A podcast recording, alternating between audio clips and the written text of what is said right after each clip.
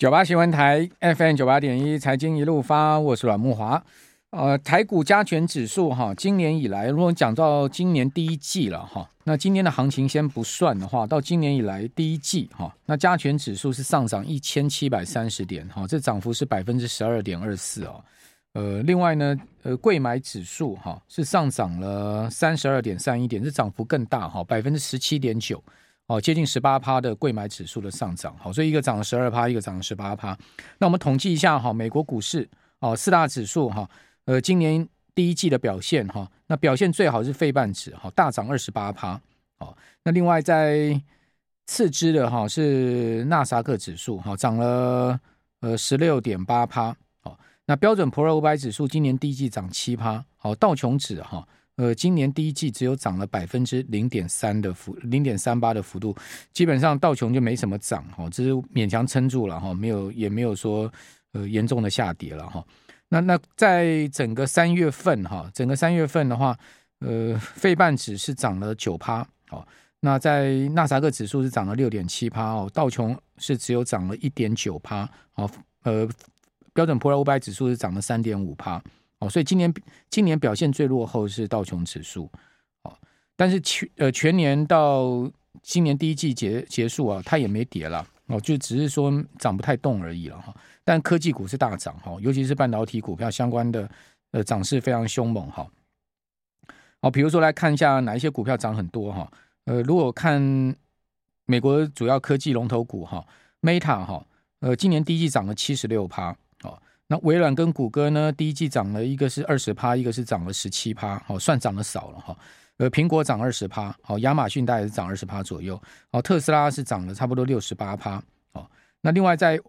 半导体股票，像辉达啦哈，这些股票哈，呃，超维大概是涨四十趴嘛，好，辉达大概涨八十趴，好，这个半导体的一些重量级股票也涨势非常凶猛哈。呃，此外我们看到在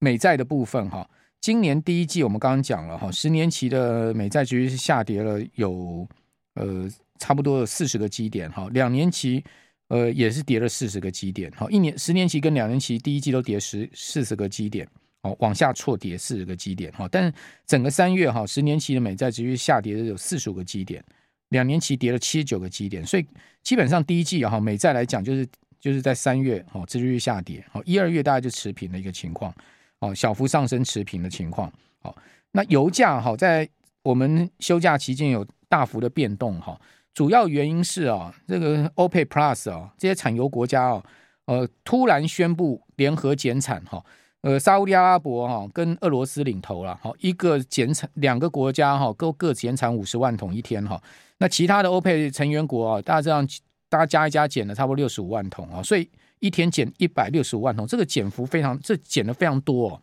哦，这个给美国呵呵 美国很大的颜色瞧哈。最近哈，美国跟这些 OPEC Plus 的国家渐行渐远哈。我感觉起来，美国已经 control 不住沙乌地阿拉伯了哈。沙乌地阿拉伯，哇，这真的是跟美国已经是几乎到整个是翻脸的一个情况哈。所以呢，在上周哈，上周 WTI 啊，就美油啊涨了九趴，哦，布油涨六趴多。这个礼拜继续涨哈。上周美油是收在七十五块一桶哈，布油收七十九块一桶。好，那呃这个礼拜美油到最新一个交易已经升到六十呃八十块了哈，八十点六哈，布油升到八十五了。好，所以继续涨的大概差不多六七趴。好，上周呃大涨九趴到六趴的基础上哦，又涨了六七趴。好，那这个产油国 OPEC Plus 啊，到底他们在跟美国斗什么哈？我们赶快来请教富兰克林投顾的资深协理杨佩玲，佩玲你好。好，呃，慕华大哥，各位听众朋友，大家好。哦，这个有我，我看他们发动一场能源战争呢、诶，的确，其实这呃，OPEC Plus 这次的一个减产，的确是超出所有人、几乎所有专家的一个预期哦。那其实，当然，其实如果以他们的一个说法来看，其实主要还是基本上我们是认为说，第一个是其实如果在今年的四到六月份，其实呃，OPEC Plus 当然部分就是有呃，慕华大哥提到的是可能有国际的一个地缘政治，就是国际呃的一个政治角力的一个关系。第二个当然其实还是我觉得他们部分还是有看到，就是在整个全球经济。衰退的风险升高之下，以目前像是 IEA 国际能源署的预估，今年四到六月份全球的石油是呈现一个供过于求，每天大概会超出五十万桶的一个状态。那这个数字甚至可能还没有涵盖，就是在三月份整个美欧的一个银行业事件，可能引发了在信贷紧缩、贷呃贷款紧缩，还有像经济可能进一步下行的一个风险。所以我觉得第一个，它的这部分的一个减产，其实也是希望能够去消化。整个接下来第二季，因为整个需求疲软而导致供过于求的状况。不过，就像梦华大哥提到的，他这一次减产的幅度其实也超出了刚刚提到大概供过于求五十万桶的一个状况。所以，以目前市场的预估，就是大概从七月下旬之后，尤其像是中国这部分的一个呃解封之后的需求会进一步的一个回升。所以大致上是认为，从七月份之后，整个原油供呃，供需吃紧的状况会更为显著。对，像是最近就是高盛已经有调高年底像布兰特油价的一个价格，已经上调到九十五美元。那明年的话是有机会上看到一百，但基本上第一个我们觉得说。因为现在呃，大家最担心的就是对于通膨是不是又会造成通膨再度的一个加温？那我觉得其实因为以通膨来看的话，的确它是一个基期算基期的一个概念。因为虽然说现在的油价是来到，如果以呃呃西德州油价大概是在八十块美元以上，那我们觉得说它相较于去年可能第二季三到六月份那时候都还在一百到一百二十块来看，我们觉得对于接下来的通膨数据可能并不会那么的一个明。明显就是会造成通膨急速的一个再度回升的一个状态。那通膨目前影响的因子，不论是美国或者是欧元区，还是会以像是薪资或者是在整个住房相关的一个核心通膨的一个要素为主哦。那所以第一个对通膨的影响，但第二个我们觉得可能要比较担心的，还是对于消费面的排挤效果。因为其实如果以先前的油价，其实以西德州油价最低这一波三月十七号是来到六十六点七四美。美元，那其实现在可以看到它来到八十点六，那对应在目前美国的汽油价格大概每加仑是二点八的状态来看，其实比起去年十二月份二点一已经有一点攀扬，那当然比起呃去年的高点可能有高达四加四美元以上。还是有一段距离，但是我们知道，其实呃，最近这一个礼美礼拜，美国公布出来，不论是就业或者是在 ISM 制造业跟服务业指数，都反映出来，就是美国经济下行的风险是的确在增加。那如果就业的一个降温，又伴随着因为整个油价的上涨而排挤掉民众的消费的话，对于美国经济来看的话，可能又会形成另外一波的压力哦。那当然，这当中就是要看包括了拜登政府这部分，他们去年其实 OPEC。Plus 在十月份。有做出一个减产两百万桶的决议，那时候的确也是有点超出市场的预期，但事实上证明，后来证明他们看的是对的啦，因为那时候他们就认为说可能需求放缓嘛，对对对，所以这一次大家普遍也是会认为有这样子的一个因素存在，只是说这的确是有一点超出预期。那如果真的又面临到油价还是维持在，我觉得它可能未来是维持在八十美元以上，应该是一个确定的一个方向跟趋势。那只是说，如果它再持续往上。上攀升的话，可能美国政府还是要透过像是释放一些战备储油啦，或者是一些其他的一个政策措施去缓解对于美国民众消费这部分的一个排挤。那否则的话，可能对美国经济来说，又会形成另外一个比较难以预测的一个压力。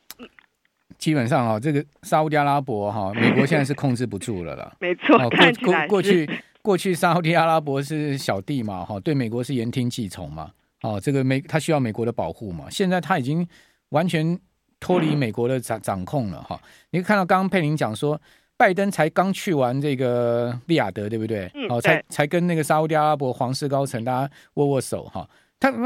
回回国没两下，还可以给你给你减产两百万桶，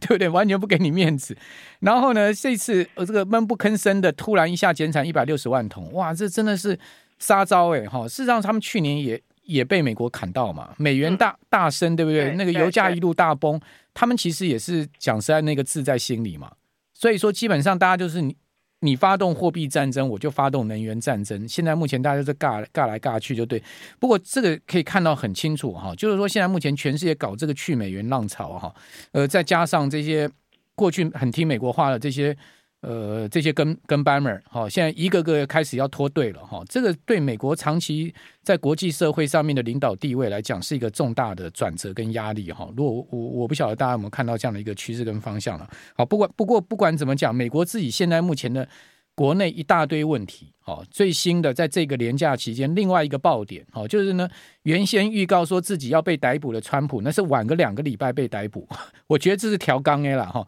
本来可能真的川普是。确定哈，就两个礼拜前他就是要被逮捕，但是呢，你就先宣布嘛，所以我就晚两个礼拜就再再把你逮捕嘛。就川川普在这个假期呢，哦，就到美国这个曼哈顿的下层的这个呃地方法院的刑事法院哈去自首哦，因为他不自首的话，他就要被警察上铐了嘛。那他当然是希望上铐。以前阿扁不是演过吗？双手把手铐举起来，同样那一幕，川普没有被上铐，但是按指纹嘛，然后拍呃不知道有没有拍大头照了，好，应该没拍大头照。然后呢，到法院去，哦，法官就审讯一个小时，然后把他放回去。哦，那川普又口口声声讲说是政治迫害，又来这一招就对了。那现在目前美国现在共和民主两党因为这个事情啊，现在开始更是交火。哦，那。这个当然交火是他内政的问题，但关心到全世界是什么？国债上限了，今年夏天要报表啊！如果说没有共和党的这个澳元的话，没有共和党的同意的话，美国国债不能提高上限的话，那要违约的，这个是一个大风险哈。我们这边先休息一下哈，我们等一下回来请教梁培麟，这个事情到底有没有可能会比较康啊？九八新闻台 FM 九八点一财经一路发，我是阮木花。哦，大家都知道，川普是一个大大右派，哦，这个呃，这个极端右翼，哈，呃，那这次起诉川普的是一个黑人检察官，哈，据说他是一个呃极端左翼，所以这个大左派对上大右派，又被讲说是左右的一个斗争，哈。然后呢，当然美国共和党的一些重要议员，包括麦卡锡议长这些人呢，就全部声援川普，说，呃，这个美国。现在目前白宫啊，或者说这些检察官呢，就痛批他们就对了啊。那这个讲白话一点，后面就是卡到这个美国众议院要去这个审查那个预算上限相关的事情，要把这个美国这个国债上限要提高，这个事情很麻烦哦。因为现在川普一被逮捕啊，哦，把这个事情泛政治化之后啊，就没完没了哈。那呃，这次美国的大陪审团哈，呃，指控川普三四项重罪哈，当然就。其中包括他这个呃，在选举的时候那个封口费嘛，他封口费付给两个人，一一个那个就那个 Daniels 哈，那个风暴女哈，另外一个还付了另外一个跟他听说有有一腿的哈，还付给了这个川普大楼的门房哦，好像几万美金吧，就是看门的。为什么要付给他呢？因为呢。怕他泄露说川普有私生子这件事情，所以也封口付了三个人，然后呢还伪造商业文件啊等等，就是提提了三十四项重罪。据说啦，如果川普真的被定罪的话，哈，他要关一百多年呢，那关到关到死了就出不来了嘛。哦，那是真的会这样吗？而且川普后面还有很多司法，包括那个国会山庄的事情哦，还有一大堆地方州的州检察官准备要起诉他。那这一次布拉格这样起诉之后呢，开了第一枪之后，川普后面。有很多问题啊，所以他必定要选总统，选上总统他就有保护伞，所以这个事情会搞到很麻烦哈。我们马上来请教富兰克林投顾资深协的杨佩林，佩林怎么看现在目前美国这个这个川普这个这个事情呢？好。呃，第一个当然其实现在还很难说啦，因为其实他们他现在才刚在很初期的阶段。那我觉得，当然第一个他主要是要希望能够避免他成为就是共和党的一个候选人，就是阻止他二零二四年参选。那当然可以看到，其实他被呃起诉这件事情，其实我就市场上的民调看起来，反而他的民调是上升的。对，对，所以你可以看得出来，其实就美国本身，他其实左右的一个支持者这部分其实还蛮分，就是这个还蛮分裂。的状态，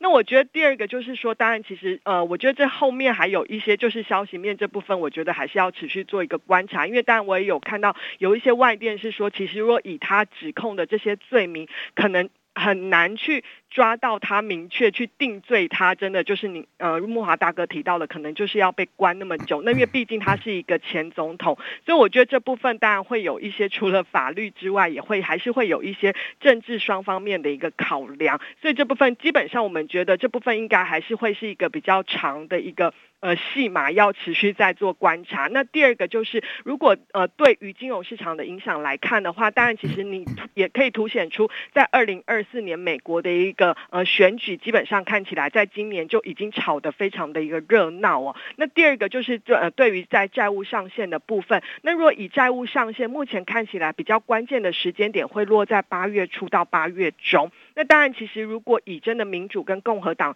真的撕破脸的话，的确有可能真的出现债务上限这部分如果没有办法如期的一个去提高。那如果我们对照过去的经验，大家可能印象比较深刻的，其实最近这两次是在一一年、二零一一年跟二零一三年。二零一一年那一次的股市跌的比较重，是因为那时候可能还印象深刻，是八月五号就是遭标准普尔调降了美国主权信评，所以在那一波美国股市波段跌幅七月下旬到八月中，大概跌了将近十七个 percent，但反而美债还有在美元的部分就成为避险的一个资金的靠拢去处，反而就是呈现一个比较强势的状态。另外一次是在二零一三年，那时候也是没有办法如今，因为卡在那个奥巴马的一个医改拨款的部分，所以那时候呃美国政府关门了半个月。但那一次美国股市大概只有跌了四个 percent 左右。那如果你再把时间拉长，其实就过去美国政府短暂但关门其实对于股市的影响其实并不算太大，有可能是短期会先下后上，但是平均的一个跌幅其实都不会像呃二零一一年那时候